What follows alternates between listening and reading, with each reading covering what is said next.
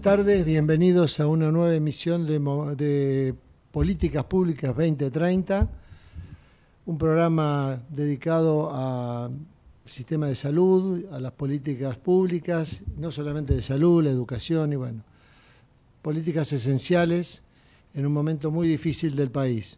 Un programa que lleva dos años ya en, en el aire por la AM 1220 de Comedios y por las redes sociales y que se distribuye como siempre dice el doctor Miguel Sechi, a mucha cantidad de gente a lo largo y lo ancho del país.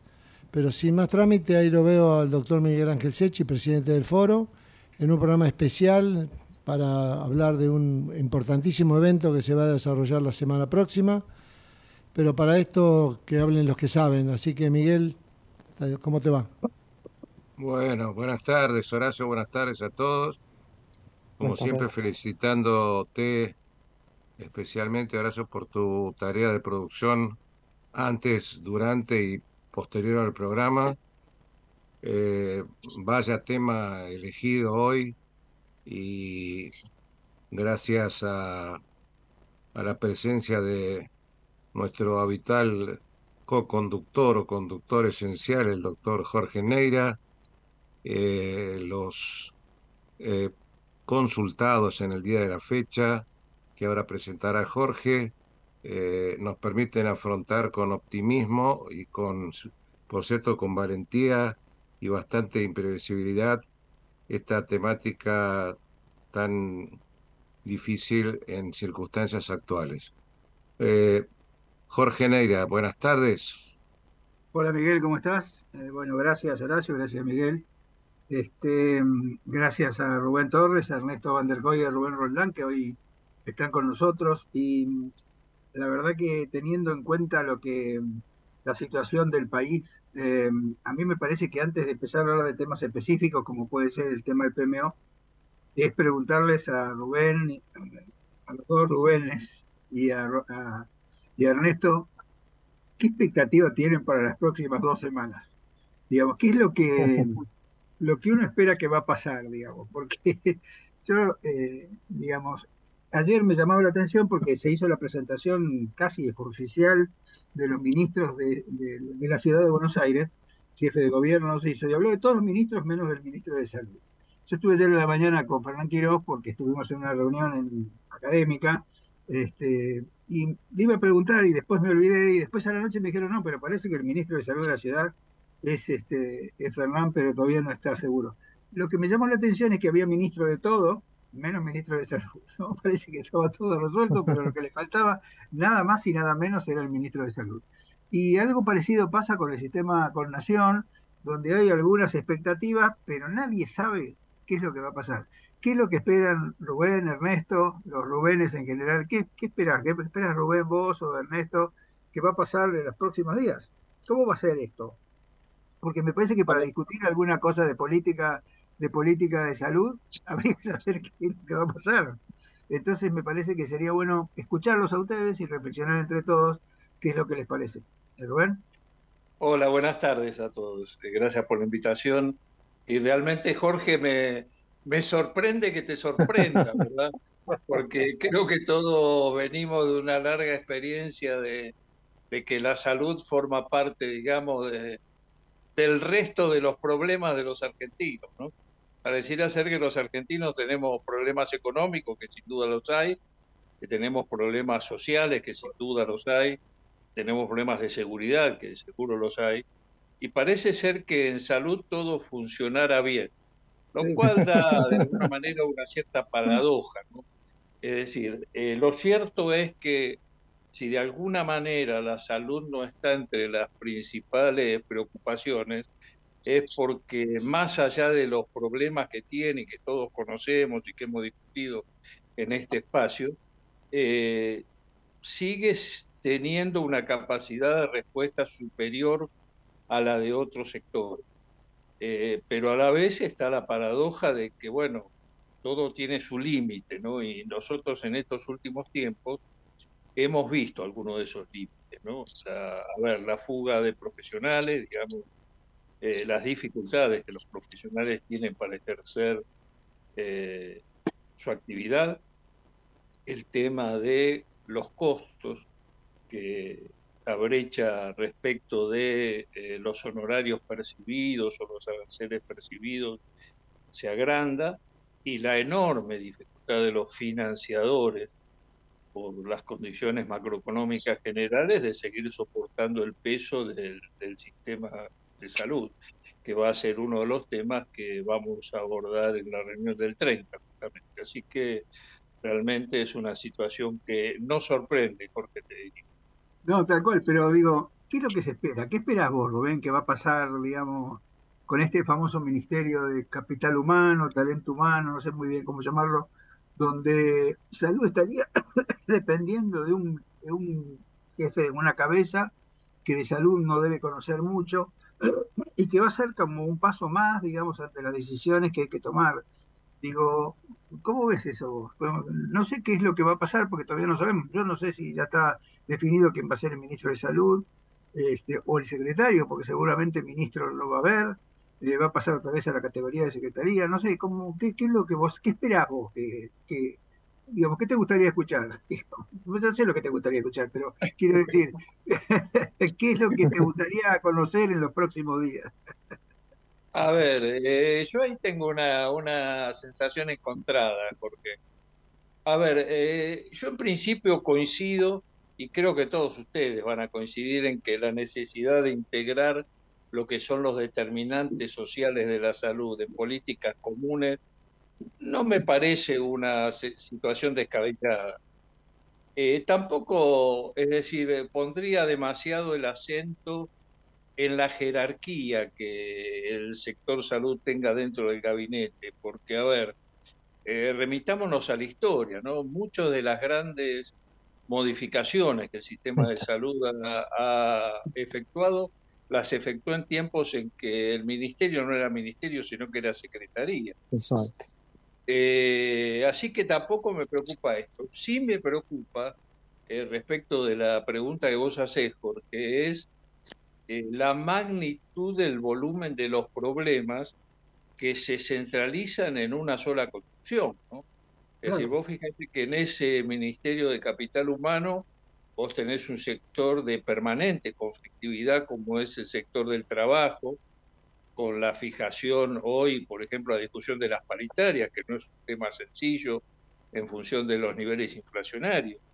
El tema de desarrollo social, con un volumen de pobres importante y una cantidad de subsidios que generan, como todos sabemos, por distintas razones que no cabe analizar acá, conflictividad callejera, eh, y a eso sumale eh, dos mundos, bueno, dos mundos aparte, que son la educación y la salud, que tienen enormes dificultades en su, en su transcurrir. Eso sí me preocupa mucho si mm, es suficiente la acumulación de poder real que tenga la persona que conduzca ese ministerio como para poder sostener todas esas conflictividades y qué presupuesto va a tener acorde a las necesidades. Exactamente, sí, sí. Porque me parece, sí, Ernesto, te estaba por preguntar a vos, que me gustaría escuchar tu, visión. lo, he escuchado atentamente a Rubén y por supuesto la pregunta, no tengo respuesta frente a esta pregunta. Está claro, una cosa es lo que uno quisiera y otra cosa lo que puede ocurrir que desconozco que puede ocurrir. Eh, eh, ahora, sí, eh, sigo en la línea de, de Rubén eh, a mí no me preocupa demasiado que sea una secretaría o un ministerio. Hemos tenido ministerio en los últimos cuatro años y hemos visto los resultados, así que tampoco ese es el tema. El tema, y tampoco me preocupa demasiado, aunque sí me ocupa, eh, el tema de que, de que esté dentro de un gran ministerio, porque en la salud, y todos lo sabemos, el impacto que tiene el sistema sanitario, que es el que nosotros hablamos habitualmente, para la salud poblacional es un porcentaje chico esta es la verdad, ¿no es cierto? Con 40 y pico por ciento de pobreza nosotros no podemos pretender que haya una salud poblacional buena. No nutrición, lo que puede. Estos son elementos que siempre tenemos que pensar. Ahora, desde el sistema sanitario, ¿qué esperamos? Y no, sabemos bien qué esperamos. Por, primero no sé bien cuál va a ser la ideología del gobierno, hacia dónde va a ir, esto no lo sé. Eh, es todo una gran incógnita. ¿Es cierto? Acá, digamos, Sí es muy importante, evidentemente, eh, lo que pase con la economía, porque en una economía en crisis como la que tenemos nosotros es imposible tener un sistema de salud que ande bien. Y lo hemos visto últimamente. nunca ha sido puesto en el centro de, salvo en la época de la pandemia, no ha sido nunca puesto en el centro de atención por la, no solamente por los políticos, por la misma población. Ahora empezó a surgir, ¿no es cierto?, en la medida que en el sistema sanitario empezaron los coseguros, falta de insumos, etcétera. O sea, empezó desde los médicos y desde la población en lo que es atención de la salud de las personas. ¿No es cierto? Eh, vuelvo a decir, yo la, la, visión que tengo de, de, la salud pública es mucho más amplia y, y, y, la salud pública es una, herramienta, importante, digo no, importante, pero en la salud poblacional no sé hacia dónde vamos, porque desconozco tenemos alguna idea, algunas, algunas personas, etcétera, pero no, no, no sabemos, así que sería muy responsable dar algún nombre y por lo tanto tampoco sabemos bien cuál es la orientación, ¿no es cierto?, hacia dónde vamos, eh, porque las orientaciones se modifican de acuerdo a las personas también. Sí, es cierto. hasta ahí es todo lo que puedo decir. No, yo comparto ¿Eh? plenamente lo que dicen tanto vos como Rubén. Lo que, lo que yo digo es, hay ciertas urgencias en el sector salud hoy además eh, sumadas al tema de la importación de los productos médicos, al tema de los insumos, porque ya tuvimos con, con Miguel varias reuniones con las cámaras de, importación y lo que vemos es que el problema de los insumos está, está en una situación de crisis porque no hay insumo para el día a día, digamos, ¿no? Eh, y a mí me parece que esto es, es, preocupante porque la normalización de los insumos, nosotros siempre decimos, si se normaliza hoy el tema de los insumos, el tema de las importaciones, Van a pasar entre seis meses y un año para que se normalice el tema del ingreso de los insumos.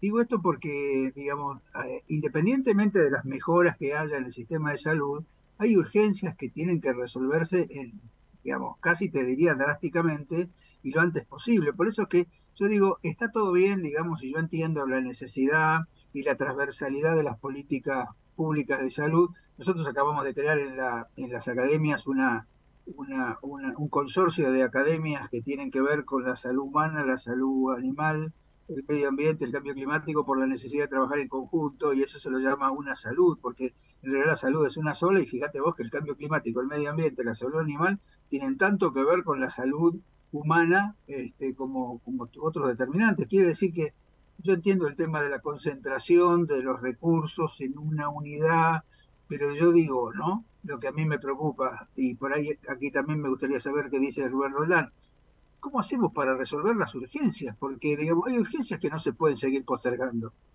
Eh, y esto es lo que no termino de entender, porque el gasto lo va a pagar la política, el gasto lo van a pagar los privados, pero ¿cómo se va a resolver este tema de las urgencias que son necesarias hoy para que el sistema de salud dé una respuesta medianamente aceptable. No sé vos cómo lo ves, Rubén, Ernesto y Rubén Roland, vos que sos, vos que estás en el tema números. Sí, Jorge, a mí me toca lo peor. Este,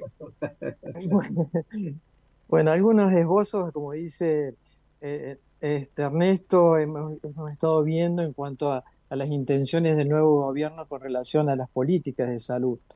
Este, Mm, por lo que se ve, digamos, este, la, punta del iceberg, este, son todas buenas intenciones, ¿sí? al margen de una política eh, fuerte que sería este, mirar desde el punto de, subsidios a través de la demanda. ¿no? Este, pero eh, fundamentalmente sí, es preocupante la coyuntura ¿sí? no solo de, los problemas este, estructurales que tiene el sistema de salud desde mucho tiempo, este, y a, la falta también de poder de gobernanza de un Ministerio de Salud fuerte a raíz del federalismo y, un poco la, las distintas políticas a través de las provincias, ¿no? Este, el, ordenamiento que requiere, más allá de, de, las buenas intenciones, este, hoy está urgido por un problema económico muy serio y financiero. ¿sí? Este, nosotros por nuestra propia actividad este, eh, consultamos este, distintos eh, sectores de salud eh, y, la experiencia que tenemos de haber estado en instituciones públicas como PAMI, el Ministerio de Salud y alguna otra en obras sociales, ¿sí? este, nos toca hoy actuar en obras sociales y este, en sanatorios, en clínicas. Y el, problema es común. La, la inflación es, una, es un sable que atraviesa cualquier decisión y cualquier este, eficiencia que pueda tener algún efector, algún prestador, eh, porque es insostenible eh, el, tema del crecimiento de los costos. Los costos están perforando este, desde hace tiempo este, los precios de, eh, mercado. ¿sí? Ya de por sí, con la dispersión y el fraccionamiento que tiene el salud, es muy difícil tener una un patrón de medida para los aranceles. ¿sí? Este, eh, hace mucho que venimos pregonando la vuelta de un, de un posible nomenclador de precios, ¿sí? que sea este, hecho con, desde la técnica este, científica y las necesidades de la medicina, de la salud, y desde toda la técnica económica, porque la dispersión es muy grande y hoy cualquier valor es aceptable. De esta manera, hay prestadores que hoy, que por su prestigio ganado, eh, sí pueden tener aranceles este, por arriba de los costos, pero el mercado nos está indicando que los costos están perforando los precios de, mercado, lo cual este, lleva a distintas este, instituciones a a tener problemas con la provisión de medicamentos, con el pago de, de, cargas sociales. ¿sí? Subrayo esto de las cargas sociales porque es el financiamiento de, del sistema. ¿sí? este...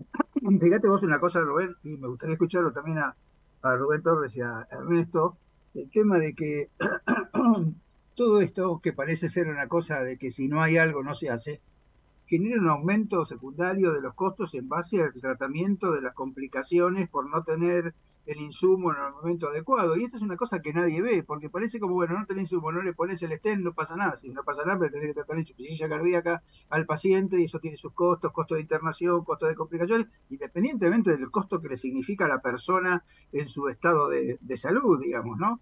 Eso descartado, porque eso, digamos, ya está este, está claro, pero me parece que tampoco es esto que, digamos, uno ahorra si no importa, porque si no importa lo que va a hacer es gastar más plata en las complicaciones por no haber importado adecuadamente. No sé cómo lo ven, cómo lo ves vos Rubén, cómo lo ves Ernesto, cómo se hace para que esto se empiece a enderezar, porque como bien decís Rubén, Roland, como bien decís, perdón que le diga a cada uno por el apellido, pero es lo que pasa cuando estamos los Jorge, ¿no? Este, somos todos Jorges, ahora son dos Rubénes. pero me parece que esto que vos decís del tema de la inflación, sostenida la inflación, Jorge. El mismo, candidato dijo, el mismo candidato dijo que, candidato eh, mejor dicho, perdón, el presidente electo dijo que mm, la inflación se va a sostener por seis meses, quizás un año. O sea que esto no se va a resolver y vamos a estar en la misma situación. ¿Cómo se resuelven las urgencias? ¿Cómo ves que se pueden resolver las urgencias, Rubén, Ernesto? Eh, ¿cómo, cómo, ¿Cómo ven que eso se puede resolver? Yo, sumaría a, lo que dijo eso, que la inflación se va a mantener durante un tiempo, sumaría que dijo que no se va a gastar un peso más de lo que haya. Por eso. Eh, ¿De acuerdo? O sea, lo que recauda, recauda y el resto exporte. Eh, sí. La verdad. Entonces, bueno, ahí es una empezar a priorizar eh, elementos. Yo creo, sí, que insumos esenciales son elementos a priorizar, pero desconozco si están en el radar de las cosas a, a priorizar. Cuando no hay dinero, empieza a pasar todo lo que está pasando en todos lados. Durante bastante tiempo, nadie pensó en el sistema sanitario, porque total más o menos había elementos, y de golpe no hay para importar, no hay plata siquiera para importar, esta es la verdad. O, mal aplicada la plata, no sé, esto yo no, no quiero meterme en ese tema. Lo que digo es que estamos en una situación de crisis importante, que es una crisis financiera global, no del sistema de salud y entonces la distribución de los pocos recursos que haya tendrán que ser aplicados a las cosas esenciales, cosa que por ahora no sé si va a ser así, porque no sé cómo se van a... Fíjate es una cosa interesante que yo escuché la vez pasada, que me contaba la gente de las cámaras, que decían, bueno, nosotros, decía la Secretaría de Comercio, le decía, bueno, pero ustedes, nosotros necesitamos que nos prioricen cuáles son los stock críticos. Yo decía que stock crítico si no hay stock. Porque vos me puedes decir stock crítico cuando decís, bueno, tengo habitualmente tengo cinco y tengo dos. Pero no hay ni uno. Entonces, cuando vos decís, pero todo lo que tiene que ver con salud es crítico independientemente del stock o no stock, porque stock no hay. Entonces, no sé cómo ves, Rubén, cómo se sigue, cómo, cómo se hace para que, para que esto se empiece a resolver, porque como bien decía Rubén con el tema de la, del, digamos, este, em, económico, eh, esto va, va, a ir empeorando y si va a ir empeorando esto genera costos internos en la salud generados por las complicaciones. No sé, Rubén, vos cómo lo ves. Sí. A ver, eh, yo eh, pondría tres visiones sobre esto, eh, Jorge. A ver, primero creo que ninguna de las personas que votó al presidente electo eh, lo votó por un ajuste. Es decir, lo ha votado por otras razones. Sí.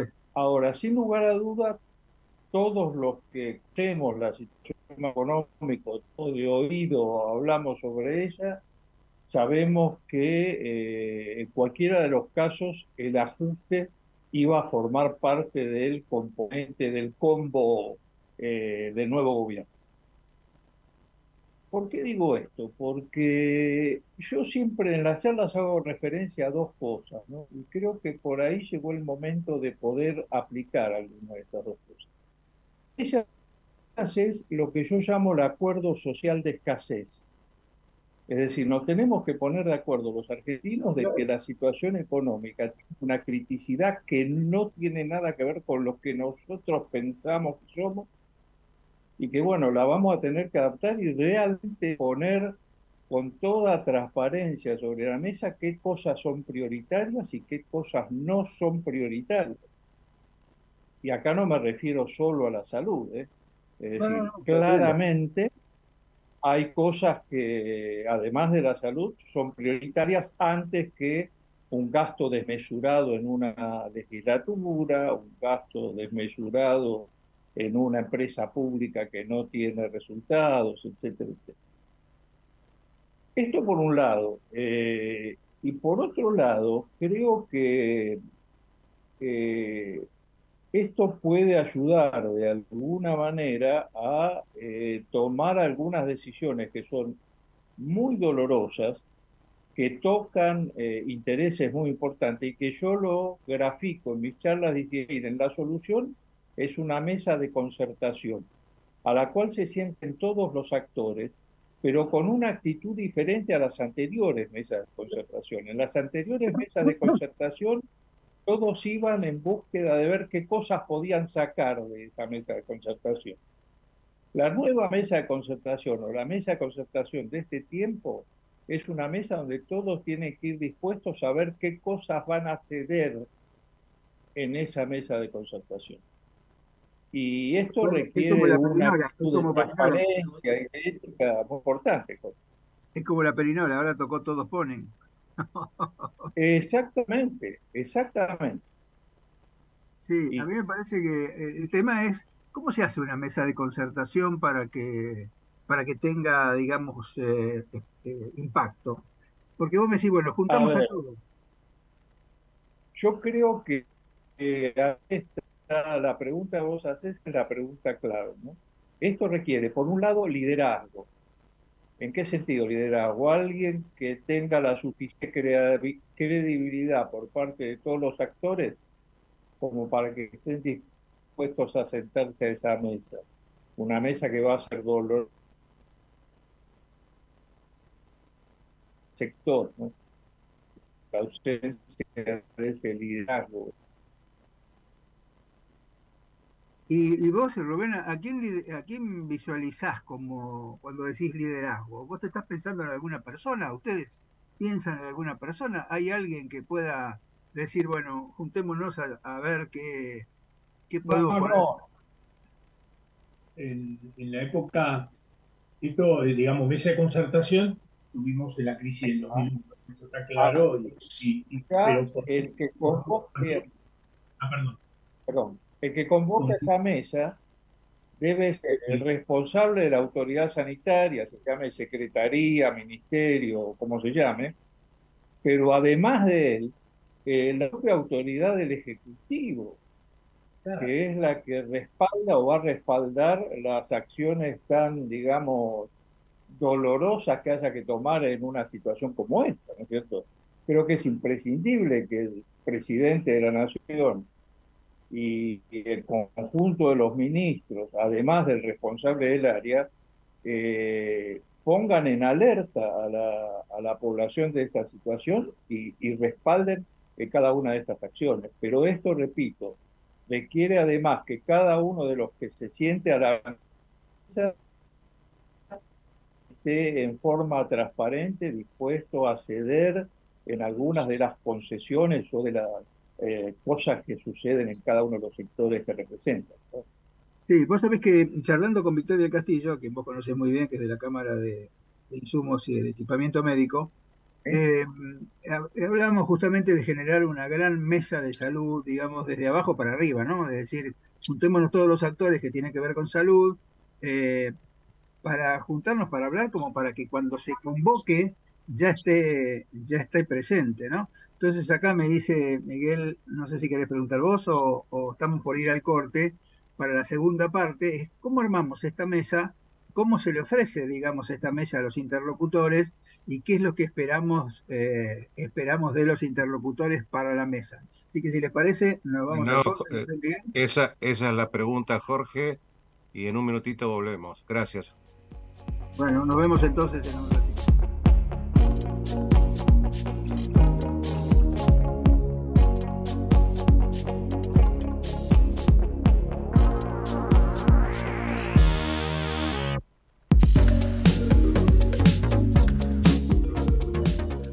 Ecomedios.com AM1220.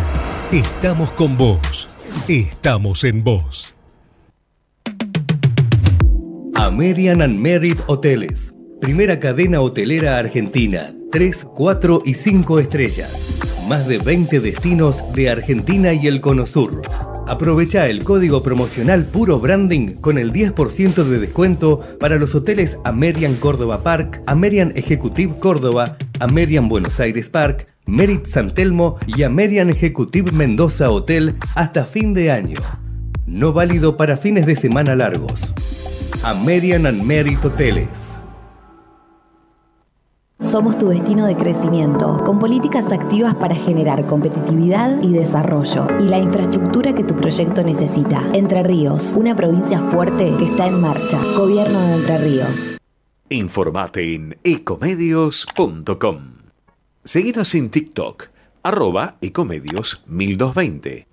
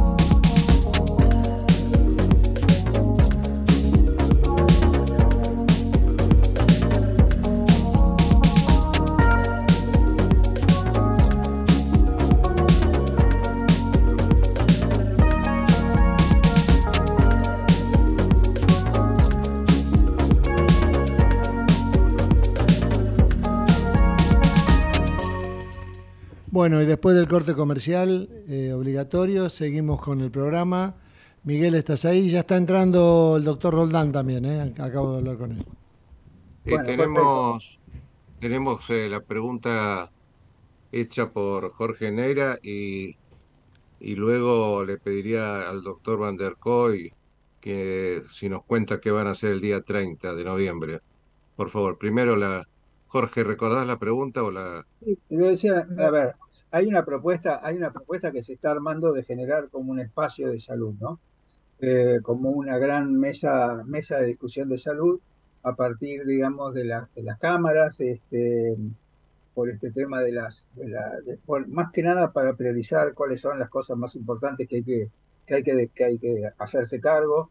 El tema que a mí me pasa muchas veces que cuando se arman estas, estas grandes mesas siempre está el riesgo de que alguno quede afuera. ¿Cómo se hace, cómo pensás vos Rubén, Ernesto o Rubén Roland, cómo piensan que se puede armar esta mesa para ofrecerle al interlocutor? Porque el interlocutor que viene, estamos seguros que conoce todo lo que tiene que saber para llamar a la gente que tiene que llamar.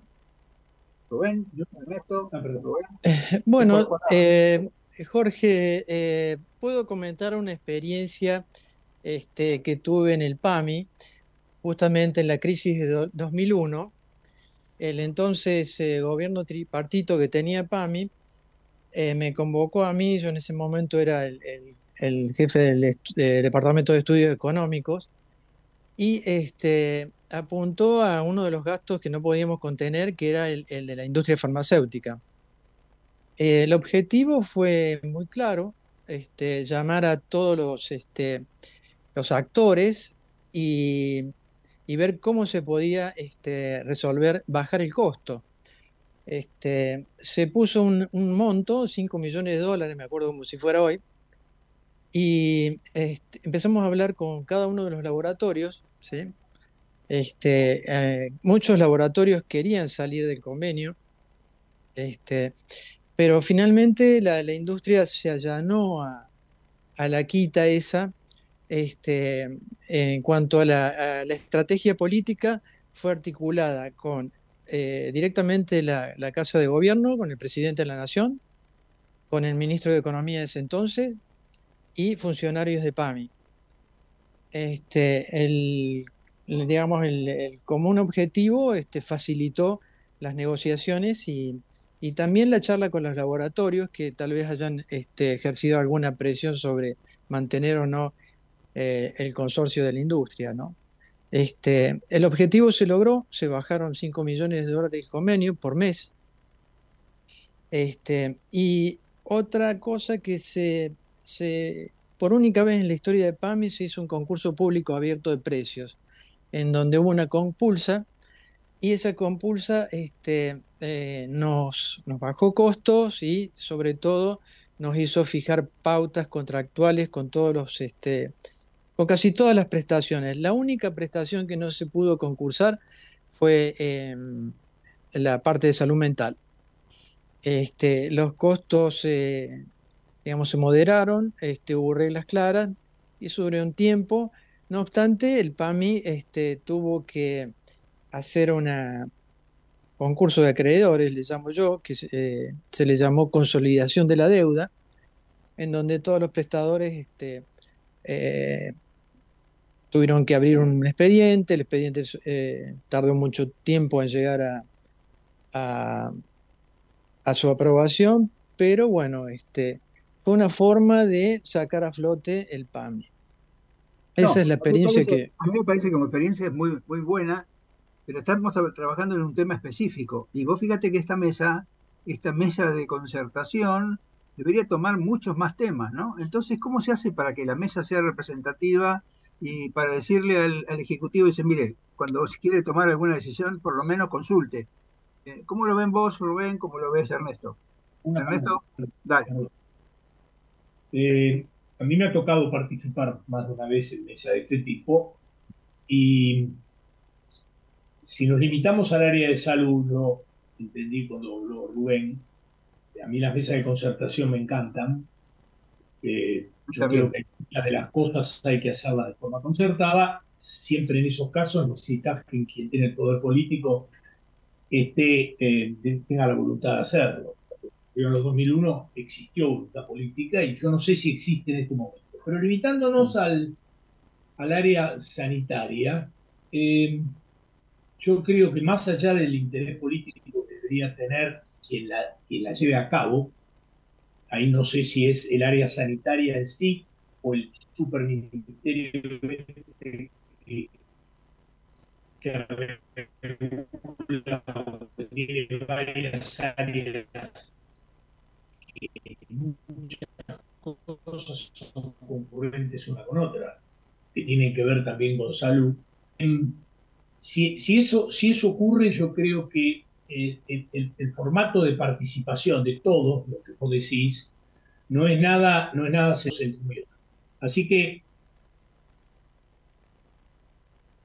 Se cortó lo de. Bueno, seguimos, Rubén, Rubén Torres. Eh, se le cortó la comunicación a, a Ernesto. ¿Viste? Esperamos que venga Ernesto, o querés, querés comentar o querés complementar. Ahí está, boludo. Ahí está, boludo. Ahí está. Ahí estás otra vez. Bueno, Creo que está hablando solo, ¿no? Sí, en los últimos dos minutos, no, no, el último, los últimos 30 segundos. La voluntad que tengamos nosotros de llevar una mesa concertada, etcétera, etcétera, yo creo que eh, el tema pasa primero por el interés del poder político de hacerlo y nosotros tenerla constituida o, o constituirla en nuestro poder político. En general, los actores tienen que ser invitados por el poder político. Esta es una impresión que tengo yo cuando he participado y me ha tocado desde el lado político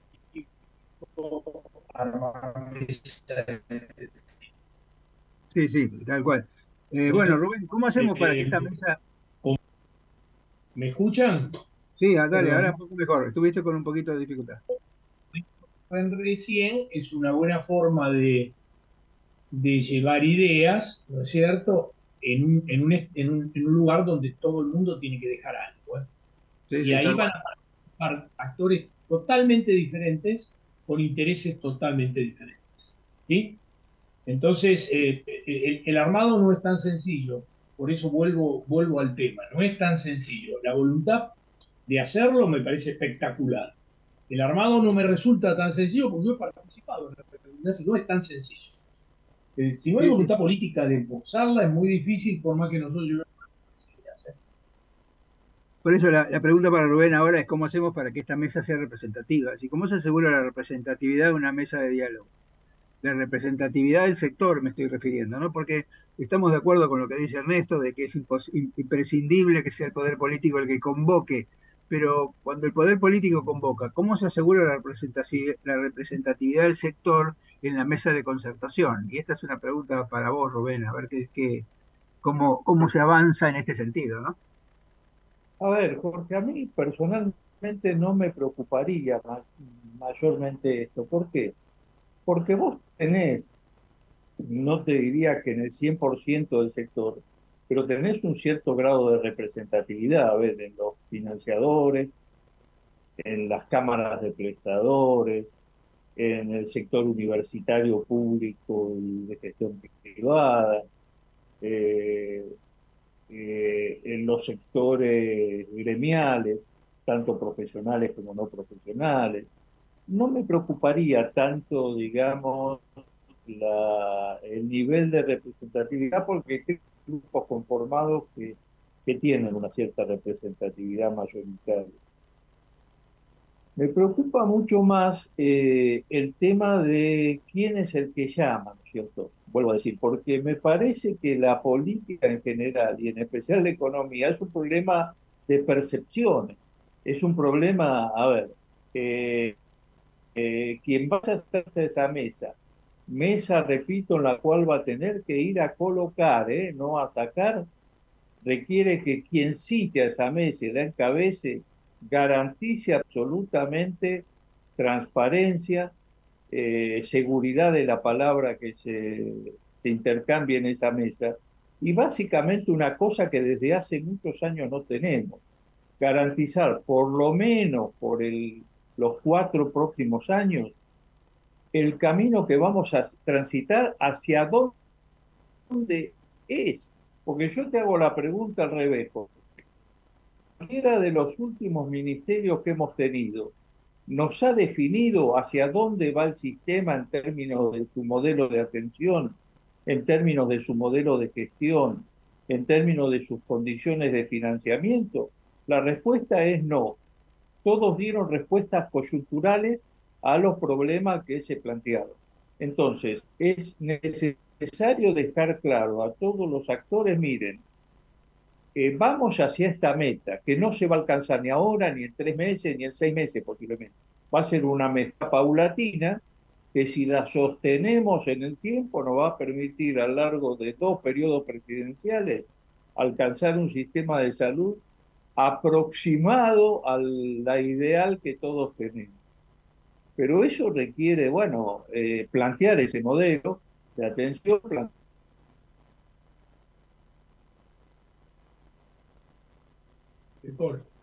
Sí, me parece que se cortó. Sí, estamos con problemas. Sí, estamos con problemas con la internet, no sé por qué. Este, No, tenemos que eh, el Estado nacional, provincial y municipal, pero especial el Estado nacional, tiene que colocar dinero en el sistema de salud. Claro. Bueno, esto no es una discusión que, que, que la podamos postergar mucho tiempo más. No podemos seguir con un Estado que garantiza derechos a troche y moche y no pone un peso para que esos derechos puedan llegar al conjunto de los argentinos. sí, hay una cosa que Bueno, preocupa, estas son las... hay una cosa que preocupa de lo que vos decís, Mm. Rubén, que es el tema de financiamiento de la demanda entendido. Yo creo que el financiamiento de la demanda está bien, digamos, pero entendido como tema, eh, digamos, como este tema del voucher, da una preocupación muy importante, porque eso generaría un desorden eh, tan difícil de manejar que no sé cómo, cómo se puede, digamos, en, en- en la idea del cambio drástico y de, de- de cambiar lo que anteriormente no funcionaba, estos cambios tan drásticos no van a permitir que el sistema funcione ni dé respuesta. No sé No, ustedes cómo lo ven. eh, eh, no me malentienda, porque yo no estoy hablando de cambios de este volumen. Estoy diciendo, a ver, en términos de financiamiento, existe un desequilibrio en las proporciones que la seguridad social, el bolsillo de la gente y el Estado ponen en el sistema de salud. Lo que yo quiero cambiar, a ver cuánto pone el Estado más No, en este acuerdo, sistema. Estoy acuerdo Estoy que- hablando si lo pone vía la oferta o vía la demanda. Es más, si vos me apurás y me preguntás dónde lo tendría que poner hoy coyunturalmente, yo sería muy pragmático. A pesar de que no estoy de acuerdo, lo pondría en la oferta. ¿Y por qué lo pondría en la Mm. oferta? Porque las condiciones Sí. de trabajo, de, de falta de formalización de los obreros, hacen que la presión sobre el sector público cada vez aumente más. Y el sector público va a tener que dar una respuesta inmediatamente a esto. A Y como iba, vos decís, no lo puede dar cambiando radicalmente el sistema de financiamiento de la oferta a la demanda. Ahora Claro, sí, aunque el objetivo, aunque el encantaría que objetivo fuera la demanda. ¿no? Por eso, aunque el objetivo de la de- el objetivo final sea la, eh, digamos, la financiación de la demanda, hoy no están dadas las condiciones para financiar la demanda sin asegurar la respuesta, la respuesta básica, digamos, ¿no? Y a mí me parece que estas cosas, como el tema de, este, casi, casi te diría como una letanía este, política, digamos, este, decir, no, hay que cambiar todo porque este sistema no funciona. Estamos de acuerdo que el sistema no funciona, pero que el sistema no funcione no quiere decir que se desfinancie, porque si vos empezás con la financiación de la demanda, lo poco que la gente tiene no lo va, no lo va a seguir teniendo. Entonces, eh, estos son los riesgos que, no sé vos qué opinás, Rubén Roldán, que con respecto a esto, porque esto claramente es un tema de manejo económico. Sí, este, totalmente de acuerdo con lo que dice Rubén y Ernesto en el sentido de que no se puede cambiar de monta a mitad del río, ¿no? Este, las, consecuencias serían peores y más sobre algo que estamos ensayando. Este, en cuanto a lo que decía eh, Rubén anteriormente de, que el Estado debe hacer un aporte al sistema, ¿no es cierto? Es algo que nosotros hace más de 13 años lo venimos advirtiendo con números concretos. Decir, bueno, miren, acá lo que, lo que hay que financiar a través del, del Estado Nacional es eh, a través de un seguro, de un fondo, de, este, de la creatividad que surja para hacer eh, eh, el abordaje total e integral de los medicamentos de alto costo, con el apoyo de una agencia de evaluación de tecnología de la salud. Este, y son cosas totalmente eh, prioritarias, este, a lo cual nosotros también, yo recuerdo la primera charla que dimos en el 2010, ¿sí? ya entrada el nuevo ciclo, este, 10 años después de la entrada, en donde la preocupación mayor en el mundo era la pérdida de, la fuente de trabajo en la concepción este, que veníamos este, eh, en, el siglo anterior, ¿sí? Eh, toda la tecnología, todas estas cuestiones de, eh, que, comenzaron a, ponerse en práctica con la pandemia. ¿sí? La pandemia dio el golpe, para mí ese fue el inicio del ciclo. Este, cambiaron las condiciones de trabajo. Nosotros siempre venimos advirtiendo eso. Ojo con el mercado laboral, que es el financiamiento genuino del sistema de salud.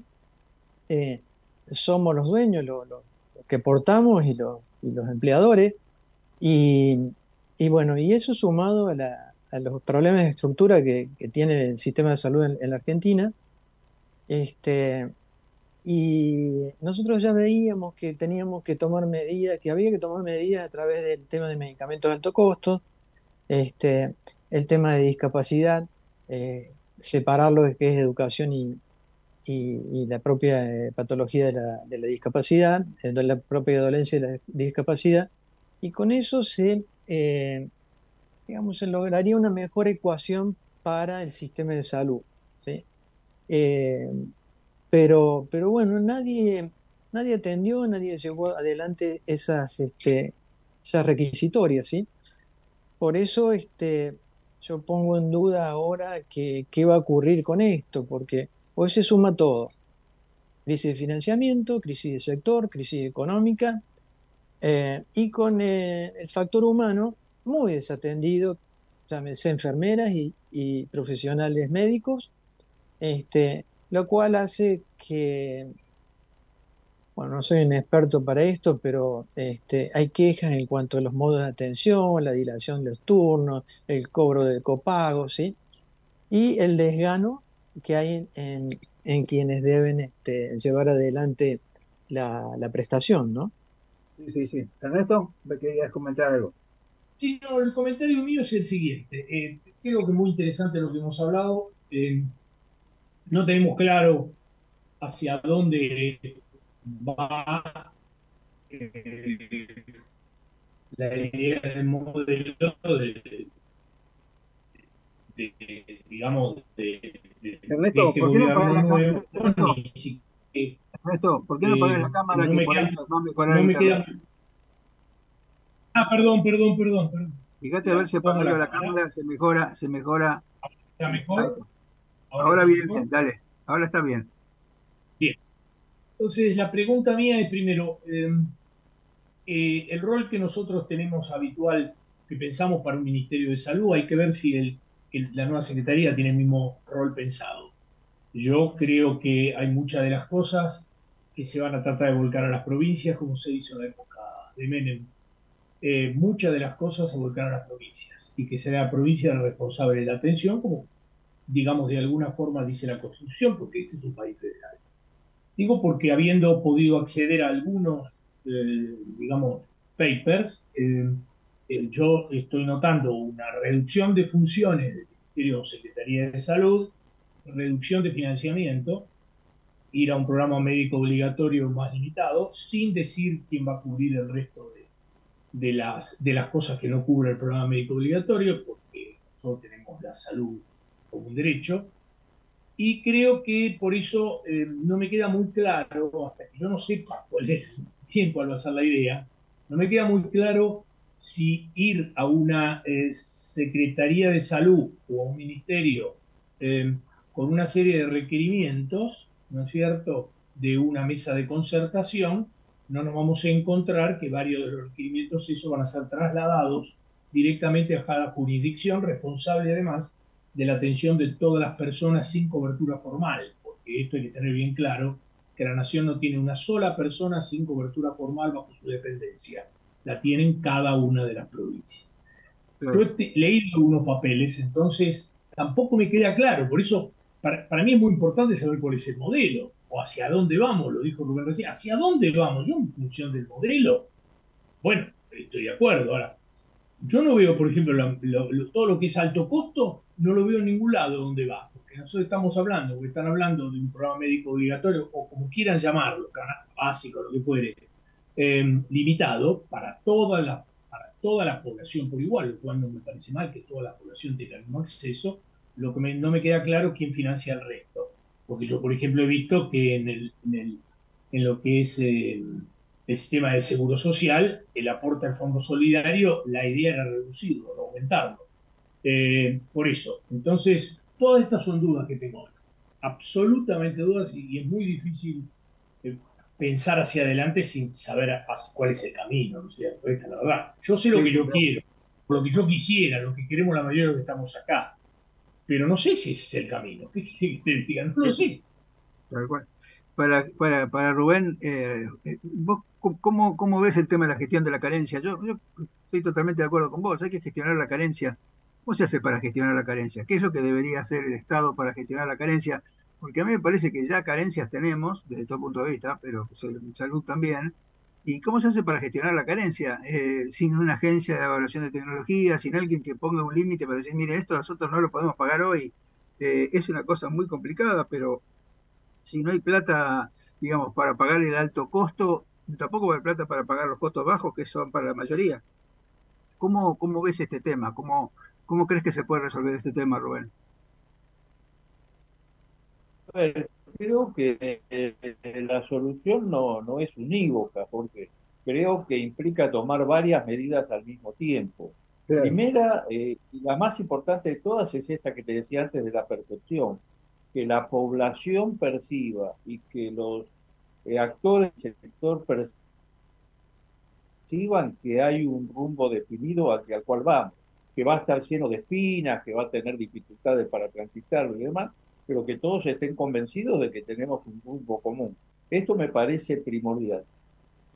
Hecho esto, hay un montón de medidas concurrentes que se podrían tomar para, digamos, no, no solucionar el problema, pero por lo menos para menguarlo fuertemente.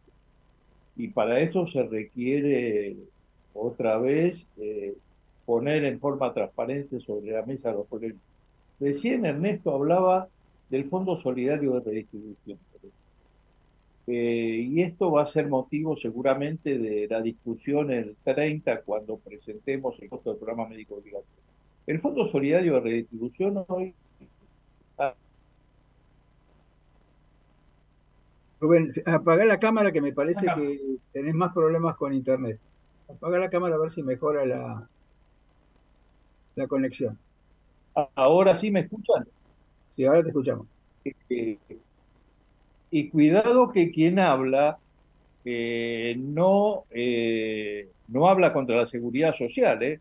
Yo siempre he defendido a la seguridad social, he escrito un libro y creo, estoy convencido que la seguridad social es un pilar fundamental de nuestro sistema de salud. Ahora, seamos realistas. El fondo, ¿por qué digo? Ha dejado de ser redistributivo y ha dejado de ser solidario. Hoy, eh, con el subsidio Suma, por ejemplo, una obra social que tiene un ingreso que es la cuarta parte de otra obra social, recibe exactamente el mismo subsidio, con lo cual ha dejado de ser absolutamente solidario. ¿Por qué ha dejado de ser redistributivo? Hay obras sociales de menos de 5.000 beneficiarios con ingresos muy bajos desde el punto de vista del aporte y contribución y que sabemos que no van a poder prestar servicios y que sin embargo se sostienen con solo el aporte que le otorga el subsidio. Entonces, bueno, estas son las cosas que podemos... Sí, sí, absolutamente. Eh, nos quedan dos minutos. Nosotros, perdón. Nos quedan dos minutos. Yo te diría, Ernesto, un minuto para Ernesto, un minuto para Rubén y nos vamos. Lo mío es invitar a la reunión, a todo el mundo a la reunión del día 30, donde en la Universidad de Salvador, que hacemos con, IPEXA también y con la universidad, donde vamos a charlar el tema del programa médico obligatorio, que es el tema de la canasta de prestaciones que, tendría que ser global. Así que lo queremos invitar porque me parece uno de los temas cruciales, ¿no es cierto? Eh, que, va a discutirse a futuro. Hay que discutir la agencia, hay que discutir el seguro, hay que discutir... Son varios elementos que hay que discutir que yo en algún programa que he visto no lo, no lo vi ni siquiera esbozado. Por eso me, me gustaría... Me gustaría eh, ¿Por qué no repetir? La actividad entonces es el día... El día 30 en la universidad, en la Facultad de Medicina de la Universidad de Salvador.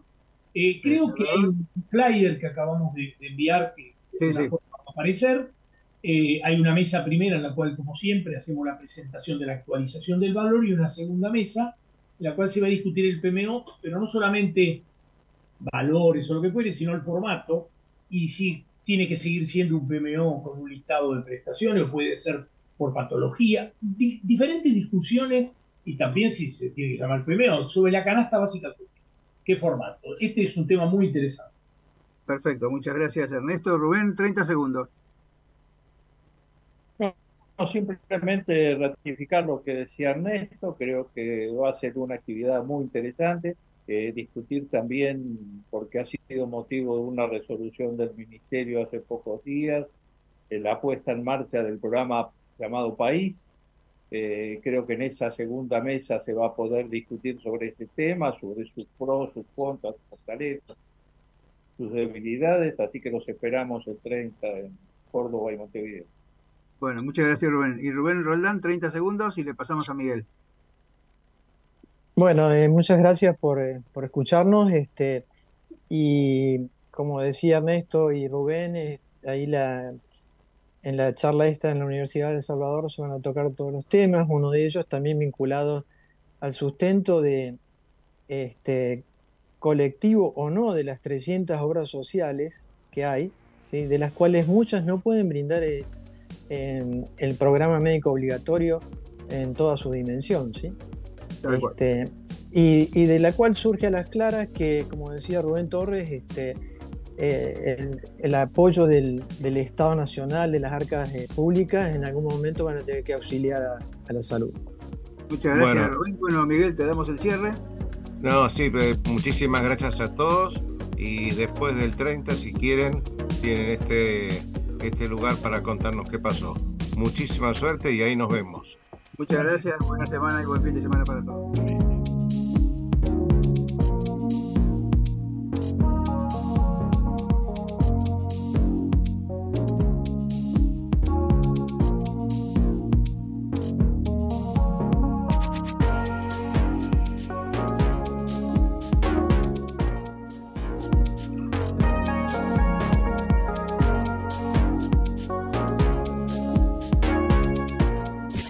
Desde Buenos Aires, transmite LRI 224, AM 1220, Ecomedios